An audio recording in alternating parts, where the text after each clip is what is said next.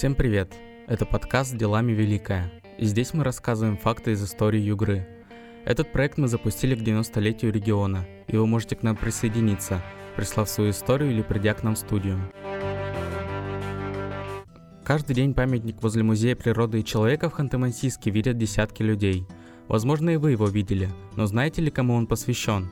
Об этом наш сегодняшний подкаст, рассказывает Захар Морозов. Платон Ильич Лопарев родился в 1890 году в селе Самарово Тобольской губернии, в крестьянской семье. Дядя Платона Хрисанц Лопарев сыграл в его воспитании немалую роль. Отец Платона умер, когда мальчику было 4 года, и тогда забота об образовании племянника взял на себя дядя, библиограф Императорской публичной библиотеки. Платон окончил Тобольское городское училище, а в 1915 году Омское механико-техническое училище – Затем был мобилизован строительный батальон царской армии в Тюмень. Когда с началом гражданской войны армия Колчака двинулась на север, Лопарев организовал антиколчаковское партизанское движение на Обском севере. Кстати, если вам это интересно, подробнее об этом времени вы можете почитать в книге Платона Лопарева «История гражданской войны на севере в 1918-1920 годах». На войне Платон встретил свою любовь, Клавдию Доронину – Окончив Тобольскую фельдшерско-акушерскую школу, она получила направление в Самаровскую больницу, где свирепствовал брюшной тиф.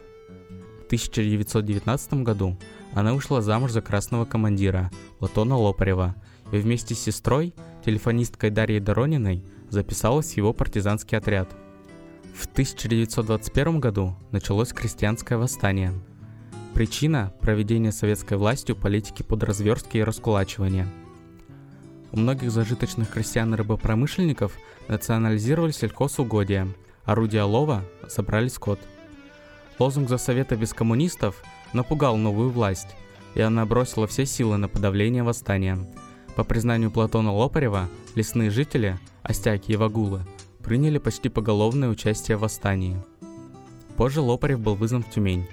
Вскоре создал там северный экспедиционный отряд, который двинулся на север – вышел на Обь и уже 11 мая 1921 года освободил село Самарова.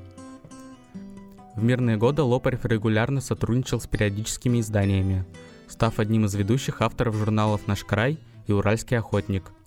Он первым выступил против массового вылова беззащитных во время половодья лисят. Лопарева арестовали в 1937 году в связи с делом Угланова, с которым он работал и которого считал своим учителем – в 1920-е годы тот возглавлял партийные организации Петроградской и Московской областей. Был секретарем ЦК ВКПББ и кандидатом в члены Политбюро ЦК партии. Известно, что он открыто выступал против насильственной коллективизации, культа Сталина. За свои взгляды был снят с партийной работы как участник правой оппозиции ВКПББ и фактически сослан в Тобольск. Жена так называемого врага народа, участница партизанского движения Клавдия Дорони написала письма – с просьбами пересмотреть дело, но ее мольбы ничего не изменили.